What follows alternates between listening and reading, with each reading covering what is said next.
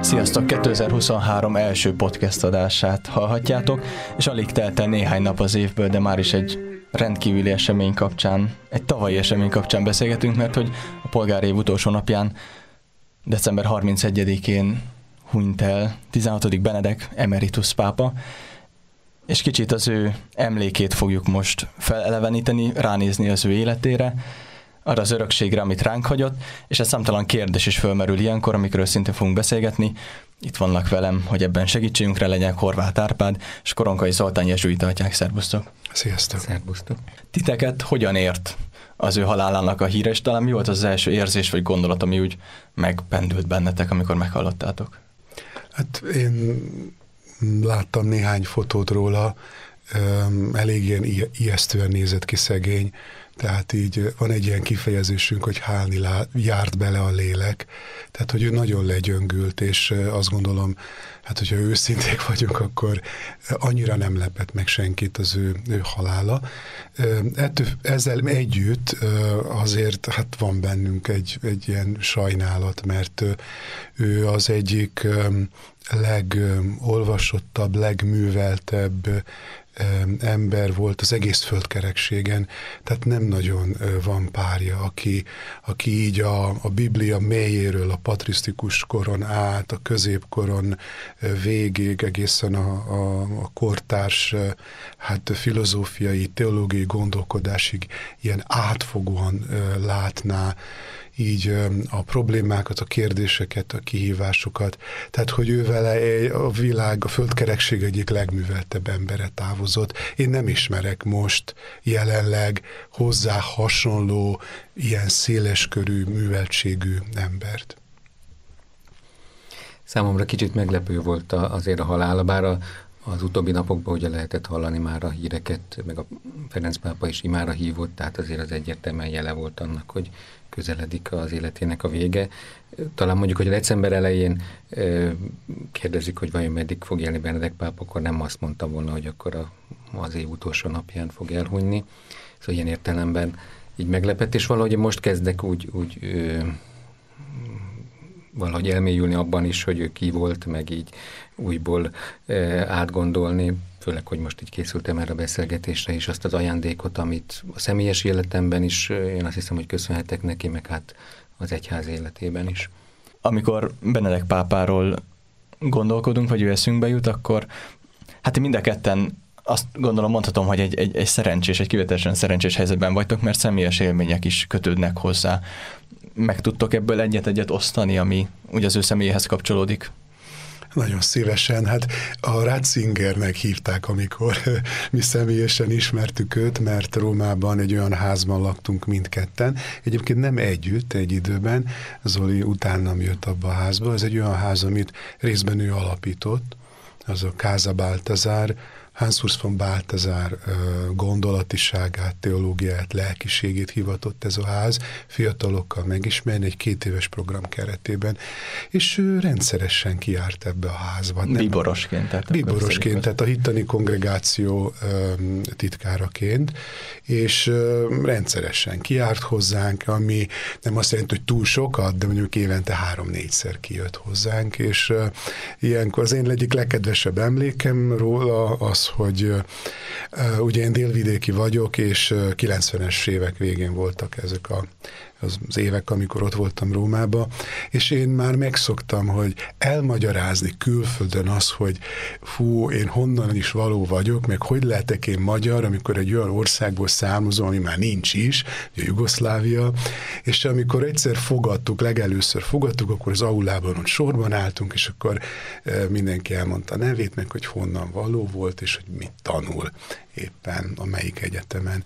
És hogy mondtam, hogy hát én Horváth Árpád vagyok, és egy olyan országból származom, ami nincs is, és, és akkor nagyot nézett, és akkor melyik az az, mondta Jugoszlávia, és akkor melyik részéről, hát mondom, hogy most az a rész Szerbiához tartozik, és akkor visszakérdezett, hogy és a bácskából vagy a bánságból való vagyok.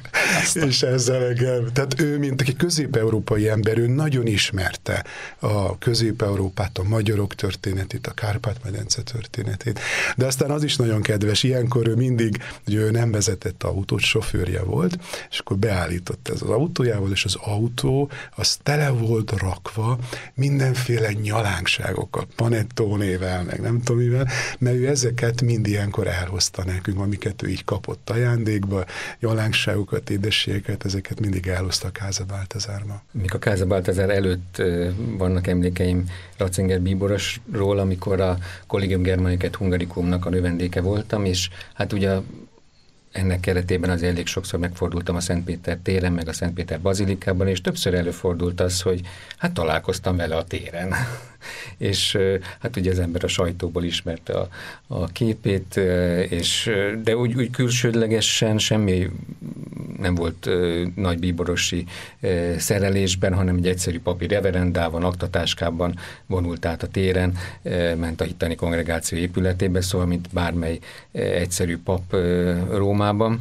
Aztán én is a Káza Baltazárban találkozhattam vele így személyesen, és az egyik emlék, ami így, így őrzök róla, az a vacsora volt, amikor hát így egy asztalnál lehettünk vele, és olyan hát jó ízűen nevet, és ezt sose felejtem el, hogy a levest így a leveses tálból így az utolsó cseppet is így a kanálba öntötte, és nem hagyott meg semmit. Tehát ez a, azt hiszem talán az otthonából a bajor szokás volt ez talán, ez a alaposság, semmit nem hagyunk veszendőben, de úgy, úgy megérintett ez a fajta, hát ez is lehet azt mondani, hogy egyszerűsége. Meg a titkárával volt nekünk akkor egy ilyen találkozónk, a Clemens atya, nem tudom mi a vezeték neve, ő mesélt arról, hogy, hogy hát hogyan e, is e, dolgozik a Ratzinger bíboros, meg, meg úgy föltárult előttem az, hogy, hogy e, tehát az, amit az ember a sajtóból ismer róla, vagy ismert akkor ugye a páncélos bíboros, a, a nagy inkvizítor, meg ugye ez ebben a fényben volt azért ő, ő tálalva, és ugyanakkor meg így úgy életközelből halva meg egy egészen más személyiség bontakozott ki, meg, meg egyszerűen az a fajta tényleg intellektuális erő, ami, amivel ő rendelkezett, és az is, hogy ugye ez a e, titkára megosztotta azt, hogy hogyan hat ő mondjuk az újságírókra, vagy hogy mennyire ezeken a, mennyire szereti például a vitákat, és mennyire, mennyire hát éles ezekben a e, diskurzusokban, és tényleg e, hát nem egy ilyen fundamentalista e, fickó képe bontakozott ki, hanem egy, egy nagyon mélyen a hitben gyökerező, és ugyanakkor nagyon értelmes ember, amit persze hát az írásaiban nyilván azért tapasztaltunk. Ha hozzáfűzhetek ehhez egy magyar vonatkozású ö, történetet, amit én tőle hallottam, a Káza Báltazárban, az pedig a Bulányi Gyuri bácsi, hogy valahogy ő, ő meg akarta menteni őt, már úgy értve, hogy neki azért voltak ilyen rázós egyház képi, meg egyházfegyelmi kérdésekben főleg rázós dolgai, amelyek nem egészen voltak mindig teljesen összhangban az egyház hivatalos álláspontjaival. És ott az asztalnál beszélgettünk, amikor ő, ő mondta, hogy igazából ő arra akarta rábeszélni a, a Bulányi Gyuri bácsit, hogy írja alá, a nem tudom melyik hiszek egyet már, de hogy hiszek egy szöveget, és hogyha aláírja, és pecsétet tesztek rá, és ott az ott történik formális keretek között a hitani kongregációnak az épületében, akkor minden rendben. És úgy tudom, hogy még ez sem ment olyan magától értetődően, de hogy végül is sikerült. Tehát az, hogy ezt a dolgot elsimították, és a Bulányi Gyuri bácsi nem került a, az egyház keretein kívülre, ez nagy részben a Ratzinger Inger Biborosnak ez a nagyon alázatos, megértő, odahajoló hát hozzáállásának köszönhető. Igen, ez nagyon fontos, hogy amennyire kiszokták emelni, hogy még pápaként is talán ő volt az, aki kemény és konzervatív. Sokszor azt látjuk, hogy mennyivel árnyaltabb ez a kép, ha arra gondolunk, hogy ő már ott volt a második vatikáni zsinaton, és egy abszolút progresszív irányzatot képviselt ott, és majd mindjárt beszélünk erről, hogy akár a két pápának az összehasonlítás, ez egy önkéntelen dolog, de, de biztos, hogy árnyaltabban kell ránézni az ő személyiségére is, mint, mint ahogyan akár néhány szalagcím ezt megteszi, vagy amiben ezt olvashatjuk. Szóval említetted Zoltán atya, hogy igen, nagyon sok mindent hozhatott talán a Bajor otthonból, az étkezési szokások, a zene szeretete, és, és természetesen a hitet is. És hát nagyon beszédes, hogy ő a pápai címerébe is egy csomó mindent beemelt. Érseki jelképeket, és alapvetően bajor jelképeket, elég ugye, ha a medvére utalunk. Na milyen volt ez a pillanat, amikor egyszer csak a világ azt látta, hogy a konklávé új bíborost adott az egyháznak, új bíborost választott meg, és új pápája lett az egyháznak, és hogy Ratzinger, kardinál Ratzinger lett az új pápa. Milyen érzés volt bennetek, akik már ismertétek korábbról őt? Én mondjuk ott voltam a Szentpéter téren, amikor a hát kilépett a, bazilika erkélyére, ugye akkor megjelent a fehér füst, akkor azonnal szaladtunk a Jesu kollégiumból, ahol akkor laktam, és hát várakoztunk, és akkor egyszer csak megjelent, és, és hát érdekes volt ugye a tömegnek a, a, a reakciója, persze volt éjjenzés, meg minden, de volt mellettem egy olasz nő, aki valami ilyesmi, de jó Isten!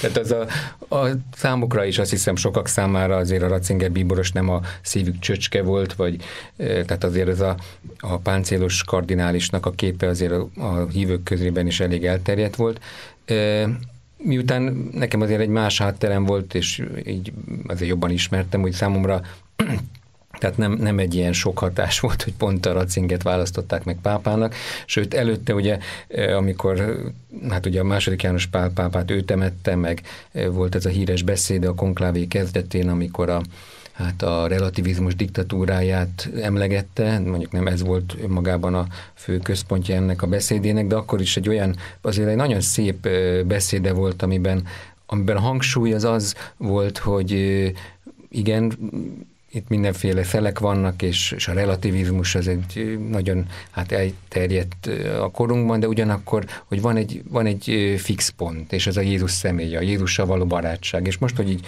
készültem, újra olvastam akár a beiktatási beszédét, vagy, vagy ezt a beszédet, ez, ez újra és újra visszatér. És azt gondolom, hogy az egyik nagy hát fókusza, vagy talán központi fókusza az ő pápaságának is, ez a Jézus személyére való hát fókuszáltság, a Jézussal való barátságba való bevezetés, és mint egy olyan, aminek a, hát a főküldetését is talán látta. Hát talán olyan szempontból meglepő lehetett, hogy ugye előtte volt egy lengyel pápa, és utána jött egy német, egy bajor, és hát előtte több száz éven át olaszok voltak, és tehát, hogy így ilyen szempontból volt egy kis, hát szóval most akkor nem lesz már több olasz pápa, vagy valami ilyesmi volt, hogy így gondolom a levegőben, de ő azért a folytonosságot jelentette. Tehát ő a második János Pálnak volt tulajdonképpen a házi teológusa, és ők hetente találkoztak, sőt nem is egyszer, és ők teljesen együtt pendültek, hát igazából mindenben. Ők nagyon más karakterek, tehát a Ratzinger sokkal visszafogottabb, és szerényebb, és csendesebb, és igazi tudós, introvertált, de hogy itt a folytonosságot érezhette ki, azt gondolom mindenki,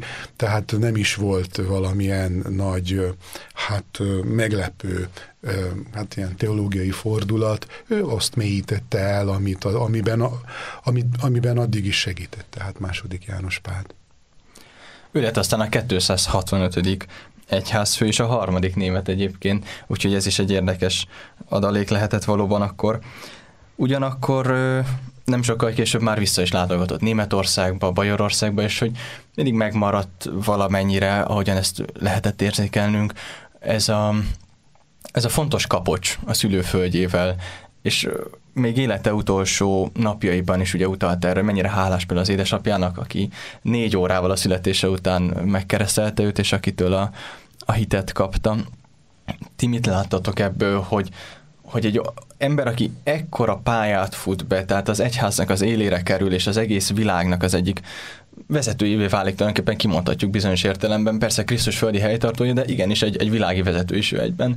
Tehát egy ekkora pályán lévő ember hogyan tud mégis kapcsolatban maradni a gyökereivel, hogyan tud töltekezni sok-sok évtizeddel korábbi valóságból, és az ő szemét ezt hogyan tudja meghatározni, amikor nyilván azért három-négy évesen mondjuk a karácsonyfa alatt nem arról gondolkodott, hogy majd egyszer a názáreti Jézus könyvében milyen teológiai gondolatokat fog kifejteni.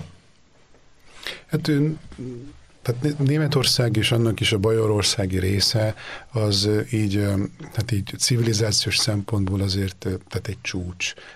Tehát ahogy, ahová jutottak, így a, a modern, az élet modern korra, és vallásosság szempontjából is. Tehát, hogy az egy, az egy roppant katolikus társadalom volt, és ő ebben nőtt fel, ezt szívta magába, és nyilván a 60-as években ez a abszolút katolikus, de így tényleg a társadalomban teljesen átítatva katolikus hát társadalomban is megjelennek így a repedések, ő ennek tanulja volt, ugye Tübingeni professzori korában. Itt egy kicsit azt hiszem, hogy sokkot is kapott ettől a diákmozgalmaktól. Részben ez a zsinatnak is volt, ugye? Ha jól Igen. Mondom, azért a következmény, hogy második vatikáni zsinatnak eltérő volt a fogadtatása egyházi körökön belül is. Igen, igen. De ő úgy jelenik meg, ö, ö, így teológusként, és hát így, amit aztán az idősebb korában is képviselt, mint akinek nagyon hogy meg van alapozva a hite, a vallásossága. Tehát, hogy ő, ő, mivel van ez a biztos alap, akkor egészen nyitott tud lenni, vagy nyitott tudott lenni ott a 60-as években, fiatal teológusként, de ő azért idősebb korában ebből az alapból élt. Tehát, hogy ő, ő, ő, ő neki a referencia, azt gondolom, nem biztos, hogy ez mindig tudatos volt nála, az az a féle katolicizmus, amit ő ott Bajorországban megélt, és ami egy, ami egy csúcs formája volt a, a kereszténységnek. Tehát egy olyan társadalom volt, ahol, ahol, ahol, ahol nem csak szertartások voltak, hanem átította mélyen az egész társadalmat az élő vallásos hit gyökereiről. Az jut eszembe, hogy még a Kázabáltazárban voltam, amikor az aranymiséje volt a Ratzinger bíborosnak, és a Santa Maria in Trastevere bazilikába ünnepelte, és hát mi is ott voltunk ezen, és engem annyira meglepett, hogy egy csomó bajor volt ott, és ezekkel a nagyon érdekes helyi ruhákkal, a fúvózenekar, zászlók, meg úgy, úgy akkor csodálkoztam rá arra, hogy hát, hogy, hát tényleg ő bajor, meg, hogy, és hogy mennyire, hogy, hogy itt van több ezer ember érkezik erre az eseményre, hogy őt mennyire szeretik nyilvánvalóan azok az emberek, akik közül származik. Lehet, hogy még bajorsör is volt, jól gondolom, hát mert utána azért, biztos utána volt, hát a én nem vetette meg sohasem, igen.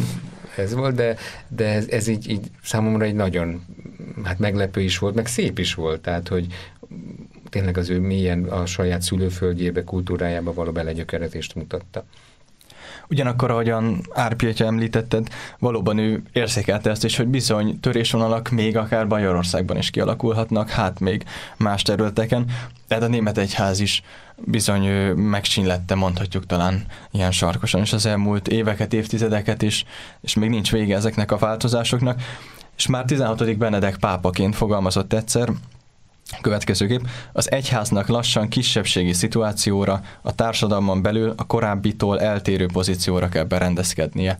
Azért nagyon érdekes ez, mert amikor rá gondolunk, akkor az jut eszünkbe, hogy az egyháznak a, dicsőségét hirdeti, hogy piros cipőben járt, hogy van benne valami régi módi, de ugyanakkor a megnyilvánulásai sokszor pont nem ezt mutatják, hanem azt mondta, hogy nagyon-nagyon tisztában volt azzal, hogy mi az az aktuál politikai pozíciója is az egyháznak, és ebből mi következik a viselkedésre, az elvárható viselkedésre nézvést, és hogy látjátok ti ezt? Hogyan próbált lavírozni itt ebben a szituációban? Hát neki meggyőződése volt az, hogy az egyház az visszaszorulóban van, tehát az a féle ö, egyházi helyz, az egyháznak az a féle helyzet, amit Bajorországban a gyerekkorában látott, hogy annak vége. Van egy könyve, hogy az első között jelent meg magyarul tőle, ez a Mustármag reménye, mikor jézsuita novicis voltam, akkor a Hoffer József atya, a novicis mester mindenkivel olvastatta, és ott beszél, hogy milyen lesz az egyház 2000-ben, mert ez a 70-es években jelent meg, tehát egy 30 évre előre, így érdekes olvasni, most már 2000 év, ugye? A 2000-es év az már 23 évvel mögöttünk van, de hogy akkor ő hogy látja az egyházat, és akkor ő ebben úgy azt írja, hogy, a, hogy egy ilyen ö, nagyon kis közösségek lesznek, így a szent maradék. És ezeknek a kis közösségeknek arról beszél, hogy van olyan korszak az egyház történelemben, amikor egyszerűen csak őrizni kell a hagyományt, az élő hitet, és a lehető leghitelesebben megélni a vallásosságunkat. És amennyiben ezt megéljük, ez annyiban jelértékű, ennek kisugárzása van, és, és az egyháznak ez a korszaka jön, amikor egyszerűen ez a feladat, hogy hülyek legyünk a vallási hagyományunkhoz, töltsük meg élettel, tehát ne csak ilyen halott hagyomány legyen, hanem valóban élő hit. És azt gondolom, hogy őszintén hitt abban, hogyha mi komolyan vesszük, visszafordulunk, vagy odafordulunk a, a hagyományunkhoz, legyen az a rózsafűzér, a litáni, a szentmise, a körmenetek, akkor ha ezeket hitelesen éljük, akkor ezek, ezek hatni fognak, ezek megszólítanak embere, embereket. Az ő teológiájában egyébként sokan ezért szerették Benedek pápát, mert folyton átcsillag, átcsillan valami az ő gondolatiságán valami, valami állandó, de nevezhetjük szentnek is. Tehát, hogy a, akármilyen pici az a mustármag, a, hogy a, a szentnek a hordozója, és ez, ez, már, már, ez már kegyelem, vagy kairosz kérdés, hogy mikor ez a kicsi mag, mikor szökken ismét szár, szárba, de ő őszintén hitt ebben, és most ha szétnézünk, hogy hogy néz ki az egyház állapot akár Magyarországon, azt, azt mondhatnám, hogy talán még túl ö, pozitív is volt, ö, mert hogy ugye sok helyen már pap sincsen, már üresek a templomok, a plébániát már eladják, ö, és, és már nincs meg néha, néha vidéken még az a pici mag sem, mint hogyha nem lenne meg. Tehát azt gondolom, hogy ő neki ő nagyon jól látta, hogy ez így bekövetkezhet.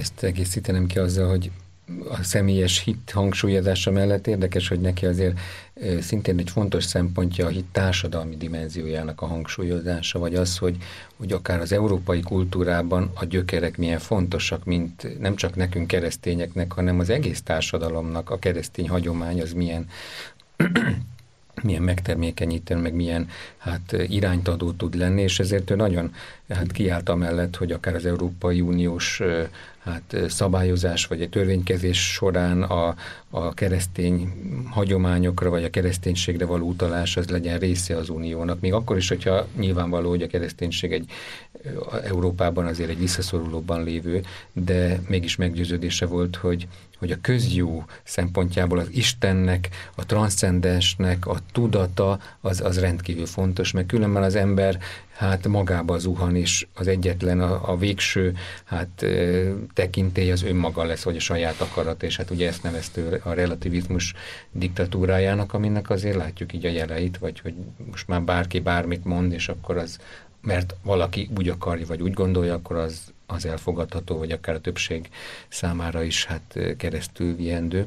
Szóval ilyen értelemben szerintem ez tényleg profétikus volt az a, az a hangsúlya, amit újra és újra az Isten nek és a transzcendensnek ő adott. Beszéltünk már az ő tanításáról, az ő teológiájáról is említettetek már több gondolatot, és talán még egy kérdéssel hozakodnék elő, ami ehhez kapcsolódik. Krenc Mihály teológus atya írt egy nagyon szép összefoglalót az ő életéről, most jelent meg a napokban, és ő fogalmaz, hogy tanári pályájának kezdetétől a teológiát mindig, mint az egyház tanítását adta tovább, rámutatva, hogy az egyház célja Isten, bemutató, Isten bemutatása, láthatóvá tétele.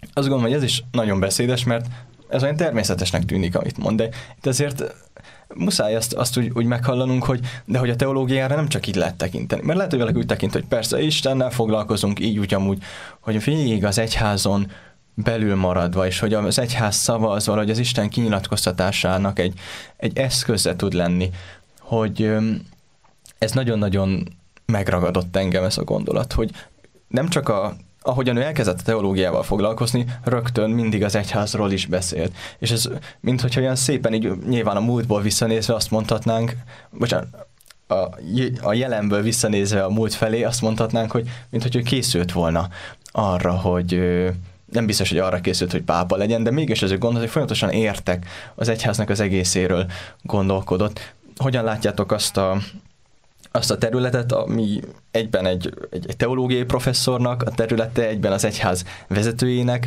a területe, amikor ezek így összeérnek egy olyan időszakban, amikor vannak különböző szakadár mozgalmak is, és, és bizony az egyház egysége, és a kis közösségeknek az egysége is veszélybe kerül, akkor hogyan tudott ő mégis fölmutatni egy egységet, egy alternatívát, egy igaz utat?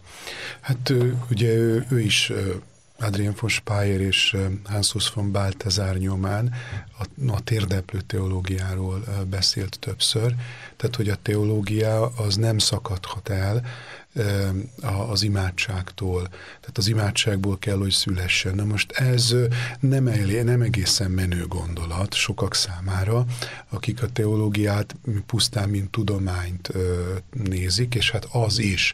Minden esetre Ratzinger Biboros, a későbbi 15. Benedek pápa nagyon fontosnak tartotta hangsúlyozni, hogy az imádság és az Istennel ról való gondolkodás, ami a teológia, az össze kell, hogy tartozon. Ez az egyik. A másik másik, ő neki ugye a, hát a folyamatosság hermeneutikája, ez, ez volt az egyik veszőparipája. Tehát őt semmit se szeretett, ami szakadás, illetve igen, tehát hogy nem jó a, a teológiában, a lelkiség történetben, de a személyiségfejlődésben sincsen. Tehát a személyes szinten nézzük az ember, tehát ugrás, nincs ugrás, hanem ezt a folyamatos fejlődést, és ő neki olyan bámulatosan tágas rálátása volt a lelkiség történetre, liturgia történetre, teológiára, hogy ő mindig, amikor beszélt, akkor ezt a, ezt a folyamatosságot, tehát mindig átment egészen a, az ókortól kezdve a, a, a kortárs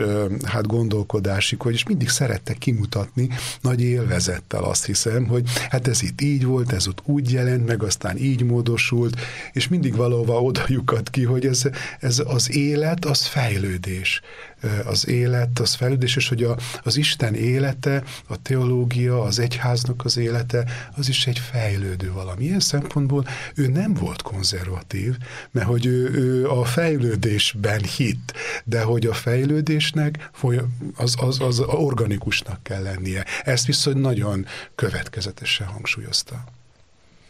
A jelmondata is ugye, hogy az igazság munkatársai lenni, azért azt mutatja, hogy ő az egész teológiai működését azt ő tényleg szolgálatnak tekintette, és az egyház szolgálatának, tehát Isten népe szolgálatának. Ez nem egy egyéni karrier volt számára, vagy diplomák, vagy nem tudom milyen tudományos fokozatoknak az elérése, hanem a, a nagy közösség, az egész egyháznak a szolgálata, és azt gondolom, hogy ez, ez tényleg meghatároz egy, egy irányt, meg ennek csomó következménye van, hogy mindig minden gondolatában vagy gondolkodásában a Krisztusnak a misztériuma az nála nagyon szorosan összekapcsolódik a megtestesülés misztériumába következően az egyház titkával is, úgyhogy minden tekintetben beszél arról, hogy ez hogyan, milyen ennek a közösségi dimenziója, ami bármilyen igazságot tárgyalt, és mondjuk itt nagy hatással volt rá egy, egy jezsuit, az Henri de Lubac, akinek a Katolicizmus című könyve egy tényleg klasszikus, ami azt mutatta be, hát a 30-as évek végén, hogy, hogy az egész egyház, az egész hitünk az egy olyan hit, amely lényegileg közösségi. Egy olyan korban, ami azért az individualizmusra hajlamos, azt tényleg Arni Delibek atya végig tárgyalva az egész teológia történetet, ez egy, egyik legszebb könyv, amit valaha olvastam, tehát abban tárgyalja ezt, hogy, hogy mennyire mélyen minden hittételünk az, az közösségi. És hát ez a gondolkodás, ez, ez hát Ratzinger bíborosra is nagyon jellemző.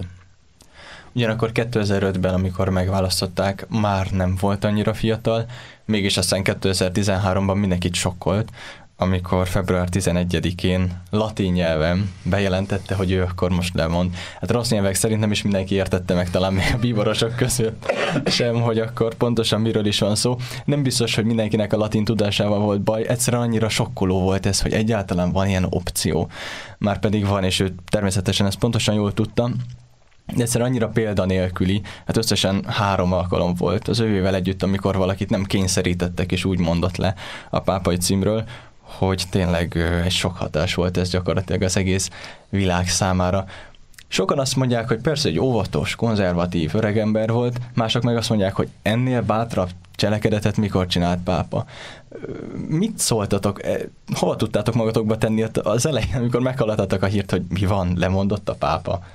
Hát természetesen meglepődött mindenki ezen, de ez az ő, tehát megint az ő önismeretére val, tehát hogy ő, ő, ő tényleg nagyon megtörtnek nézett ott ki, az egyháznapban fodrozódó krízisek, azok nagyon-nagyon megviselték őt, és ő érezte, hogy gyengül, és utána ugye még hát jó pár évet élt, és nagyon-nagyon gyenge volt végig tulajdonképpen, és hogy ő, ő ennyire ismerte önmagát, tehát hogy, hogy ez az önismeretre val. Egyszerűen ugye ez a grácia supponit naturám, tehát a kegyelem az a természetre épül, és ő tudta, hogy ő, te, mint természetileg, tehát az ő természetező fizikai adottsága nem tudja elviselni, elhordani többet ezt a, ezt a hatalmas feladatot, ami egy pápa életével jár, és vette a bátorságát, és lemondott. Tehát egyszerűen ez elképesztő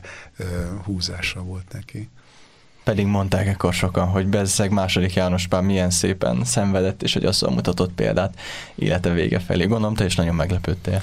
Igen, hát én épp mentem síelni akkor is a vonaton. A kis úrihatjától kaptam egy SMS-t, hogy lemondott a pápát, ne Rá, rákerestem egyből a Google-ra, és hogy tényleg lemondott. És a Holzinger Feriék, amire megérkeztem a sítáborba, akkor mondom, gyerekek, lemondott a pápa, ne hülyéskedj, ők is, azt hitték, hogy marháskodom, és hát aztán kiderült, hogy hát ez a valóság. Szóval mindjájunkat eh, tényleg meglepett, tehát ilyen, ilyen nem volt, és én ebben tényleg azt látom, hogy eh, ahogy Árpi is mondta, azért eh, hát a bölcsességét, alázatát Benedek pápának, tényleg a realitás érzékét, és hát egy hatalmas bátorság. Tehát, hogy őt azért így bekockázták, hogy ő a konzervatív, meg minden. Szerintem egy csomó mindenben egyébként az élete abszolút nem volt konzervatív, vagy nem egy ilyen, ilyen hát bizonyos vonatkozásokban persze nagyon hagyomány szerető, meg egyebek, de, de számos olyan pont van, amikor meg, meg újított. Például a pápai címerében is nincs ott a tiara az első pápa, akinek püspöksüveg, ugye Róma püspöke, nem egy, egy a, a hatalmat, hanem a szolgálatot jelképező címerez, és, és hát ebben is, hogy, hogy, hogy lemond, hát tényleg egy fantasztikus bátorságra van, és, és azt hiszem meg egy, hát egy nagy bizalom az Istenbe, hogy hát nem ő a fontos itten, hanem az Isten majd vezeti az ő népét, és az a tudat, hogy ő megtette a dolgát, és, és azt hiszem, hogy az ő fő küldetés tudata azért a tanításhoz kapcsolódott, és ebben ezt tudta magáról is, hogy a legnagyobb erőssége, és azt gondolom, hogy az utókor számára is a legnagyobb ajándék az a, hát a teológiai munkássága, az írásai, és azt, amit tudott, azt, azt, azt adta, és az a gyengeség, azt ő magáról megvallotta, hogy hát az egyház kormányzat, ennek a gyakorlati vezetői eh, hát skillek, ebben ő nem olyan erős, és, és amikor látta tényleg eh, nyilván egy csomó, ugye akkor jöttek ki ezek a, az abúzus történetek, meg minden, vagy, vagy tehát azért nagyon nehéz eh, helyzetek voltak, amiben érezte azt, hogy hát itt, itt nagyon erős, cselekvőképes, erőteljes vezetésre van szükség, és, és így átadta a helyét az utódának azért meggondoljuk a világ legnagyobb intézménye tulajdonképpen, amit egy, egy, egy idős ember vezet. Ez önmagában egy csoda sokszor, azt gondolom, hogy, hogy egy, egy pápának mennyi ereje van, nem csak lelki ereje, hanem fizikai is. És utána valóban először ugye Castel Gandolfóban élt, aztán pedig, pedig már a Vatikán területén egy, egy monostorban egészen haláláig egészen haláláig, ami ha meggondoljuk, akkor néhány hét hiány, majdnem egy évtized volt pontosan, amit így elvonultan és imádságosan töltött. És ezért ebben az időszakban közben lett egy új pápánk, egy jezsuita pápa, Ferenc pápa, aki most is gyakorolja ezt a szolgálatot és tisztséget, azért ez az időszak ez hozta magával önkéntelen is azt, hogy hát akkor van két pápa, vagy mégse. Szerintem a legtöbb ember azért ezt úgy föl tudta dolgozni, hogy egy emeritus pápa, tehát kvázi nyugdíjas, most mondjuk így, a másik pedig, aki éppen aktív és szolgálatban van, és hogy, hogy ez, ez így tud működni, de mégis az összehasonlítás az egyszerűen ott volt az emberekben, mert hogy, hogy ez annyira adja magát. Ö, mit gondoltok, hogy ez elkerülhető, vagy hogyha ha úgyis önkéntelenül összehasonlítjuk őket, akkor mi az, amilyen szinten ennek tényleg van értelme, mert mert tényleg egyszer egymás mellé lehet tenni két embert, vagy ez inkább ártott szerintetek a, a pápák megítélésének, vagy az egyháznak Ferenc ügyét erősítette, segítette. Ö, hogyan látjátok ezt a kérdést, hogy itt volt két pápa, ugye ilyen címmel film is készült róla? Hát én azt gondolom, hogy az emberek ezt tudták kezelni. Mindenki meglepődött, lesokkolódott, jé, lemond a pápa, és aztán összetörték a gyűrűjét, és megjött az új pápa, és mindenkinek világos volt, hogy ki a boss most az egyházban. És, és a emeritus pápa nagyon ügyelt a lehető legtapintatosabban arra, hogy, hogy, hogy semmi jelét ne adja annak, hogy itt megkérdőjeleződik a, az aktív pápa, aktuális pápának a hatalma. Tehát ebben is óriási egyéniség. Ez nem magától értetődő, hogy erre képes az ember. Tehát, hogy ez, ez egy roppant nagy alázat és bölcsesség és én nem hiszem, hogy az embereket ez zavarba hozta. Nem, nem. hát voltak ilyen-olyan hangok, meg összeesküvés elméletek. Az igaz meg, pápa, ugye hát, igen, és igen. a többi. Na, a másik pedig, amit kiemelnék a folytonosságról, hát nagyon más, két más karakter.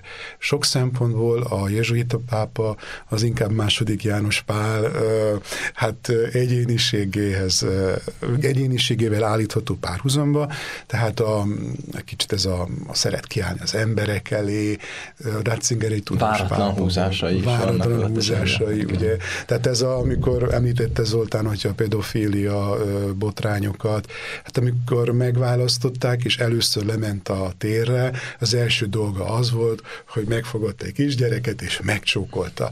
És ő, ő, ő mint egy nagypapa lépett elő tulajdonképpen, elnézést ezért kifejezésé, lehet, hogy ez egy kicsit talán szokatlan, de hogy egy, a nagypapától nem kell félni és ő, ő tudatosan ezt a képet közvetítette, aki közel van az emberekhez, és aki azért van, hogy megvédje a gyermekeit, az unokáit, az egyház tagjait. A korszagú pásztor. A korszagú pásztor. De amiben nagyon hasonlít Benedekhez, az a Krisztus központussága. Tehát, hogy ugyanúgy, ahogy más stílusban, ugye Benedek pápánál Jézus van a középpontban, ugyanúgy a jezsuita pápánál, ugye, hogy a neve is mondja Jézuita, mint Jézus, tehát, hogy Jézus, tehát egy jezsuitának nagyon rosszul áll, hogyha nem Jézusról beszél, folyton, és ő folyton arról beszél, az imáról, és ő hoz egy ilyen közvetlen hangulatot, közvetlen hozzáállást, és közvetlen tapasztalatot az imáról, Jézusról,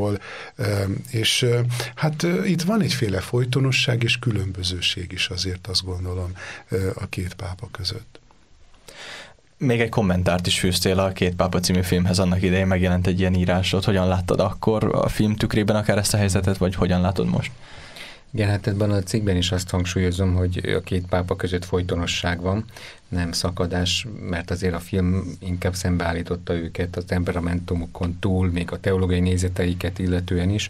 Azt hiszem, hogy ilyen tekintetben eh, nincsen eh, hát lényeges különbség a két pápa között, és hát maga Ratzinger pápa is, amikor az egyik írásában fogalmazza meg ezt a, hát a, már is említette ezt a folytonosságnak a kritériumát, ő így nézte az egyháznak a történetét is, hogy, hogy pápák jönnek, mennek, de de a munkásságok azért egymásra épül. Nem, nem jó az a értelmezési keret, amelyik szembeállít alakítja őket. Nyilván vannak különbségek, más a kor, más a személyiség, más a, az egész hát, hátterük, de mégis én azt hiszem, hogy van egy alapvetően e, kiegészítő jellege ennek a két embernek. Más és más az erősségeik, és azt gondolom, hogy az egy jó hozzáállás, hogy felfedezzük, hogy mit ad az egyik, mit a másik, Istennek milyen ajándékai vannak bennük, és ezek az ajándékok ezek nem, nem egymást eltörlik, hanem inkább kiegészítik polgári utolsó napján történt, hogy Benedek pápa végül is meghalt. Nagyon sokan szépen fogalmazzák most meg úgy, hogy belépett az irgalmasság házának kapuján, és tényleg az ő halála is olyan imádságos volt, mint akár életének utolsó évtizede. Mondják az utolsó mondat, amit az ő száváját elhagyta, és még érthető volt ez, ez, hogy Jézusom, szeretlek téged.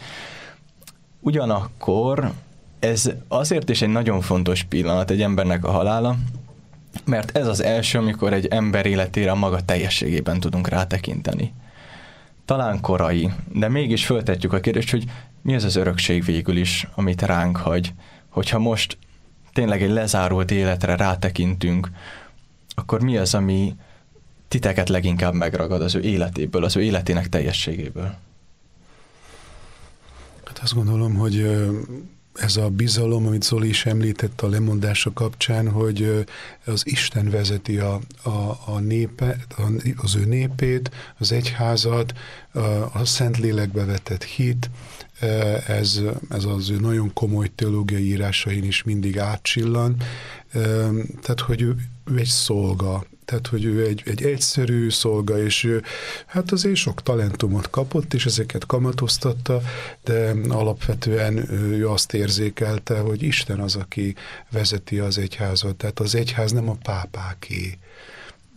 Azt egyébként hangsúlyozta, hogy a hitoni kongregáció elnökeként ugye, hogy a, a szent letéteményt, a hagyományt őrzi. Tehát, hogy ő, ő neki feladata van, hogy őrizze. A, azt nem ő csinálja, nem ő írja, nem ő határozza meg.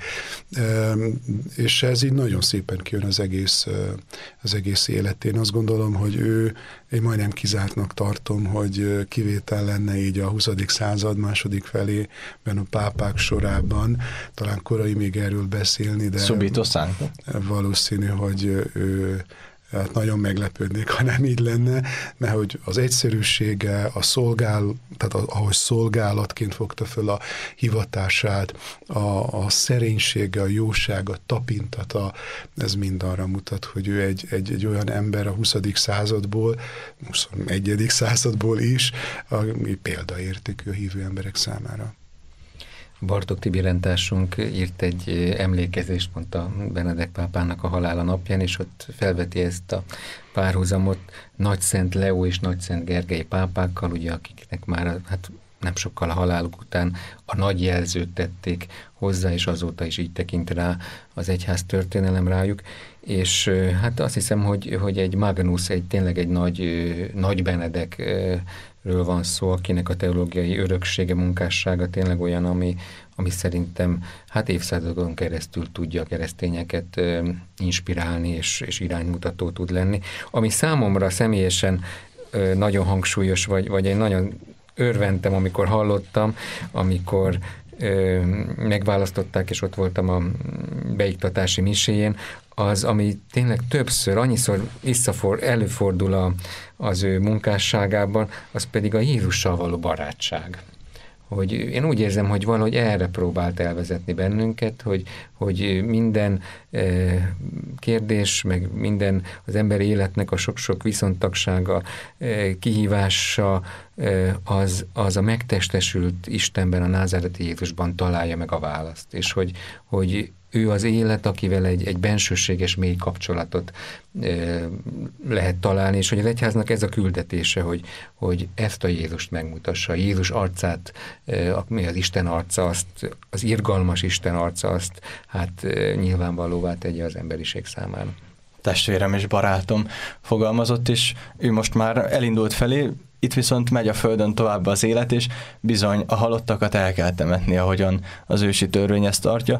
Talán ez az utolsó momentuma mégiscsak itt a, az ő életének számunkra, hogy egy pápai temetés lesz holnap. Hogyan öm, fog ez történni, mert talán nem is mondtam jól, nem pontosan úgy lesz pápai temetés, mint ahogyan ez szokott lenni. Mi az, amit erről tudhatunk, mi az, amiben más most ez a helyzet, mint, mint a korábbiak?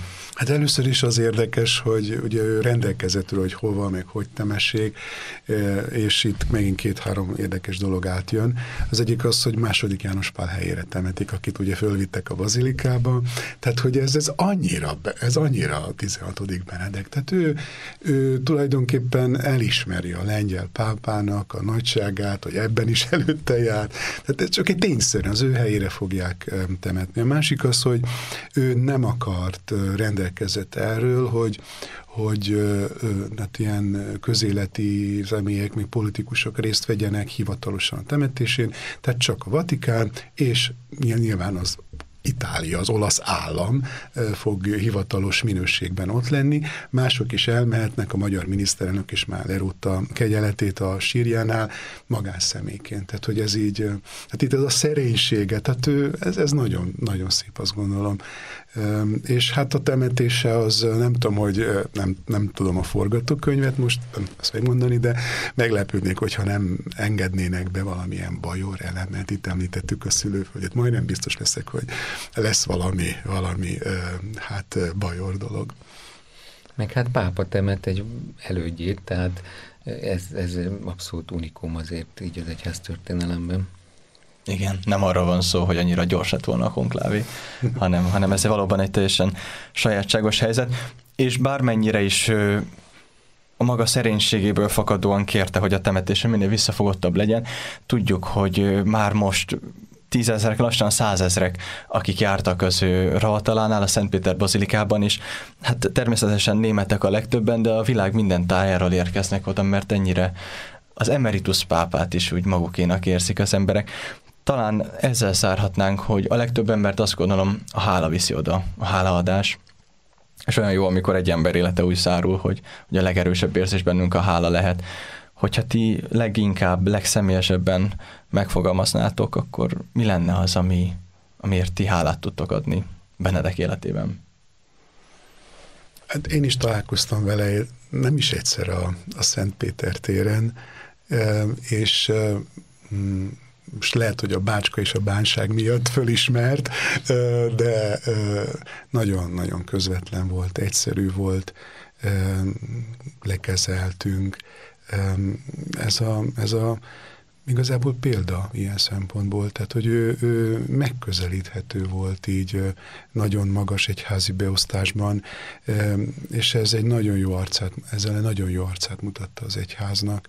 Az egyszerűség, a szolgálat, és ilyen szempontból példa számomra, és hát ezért hálát érzek, hogy ilyen nagy karaktere volt így az egyházunknak így az elmúlt évtizedekben.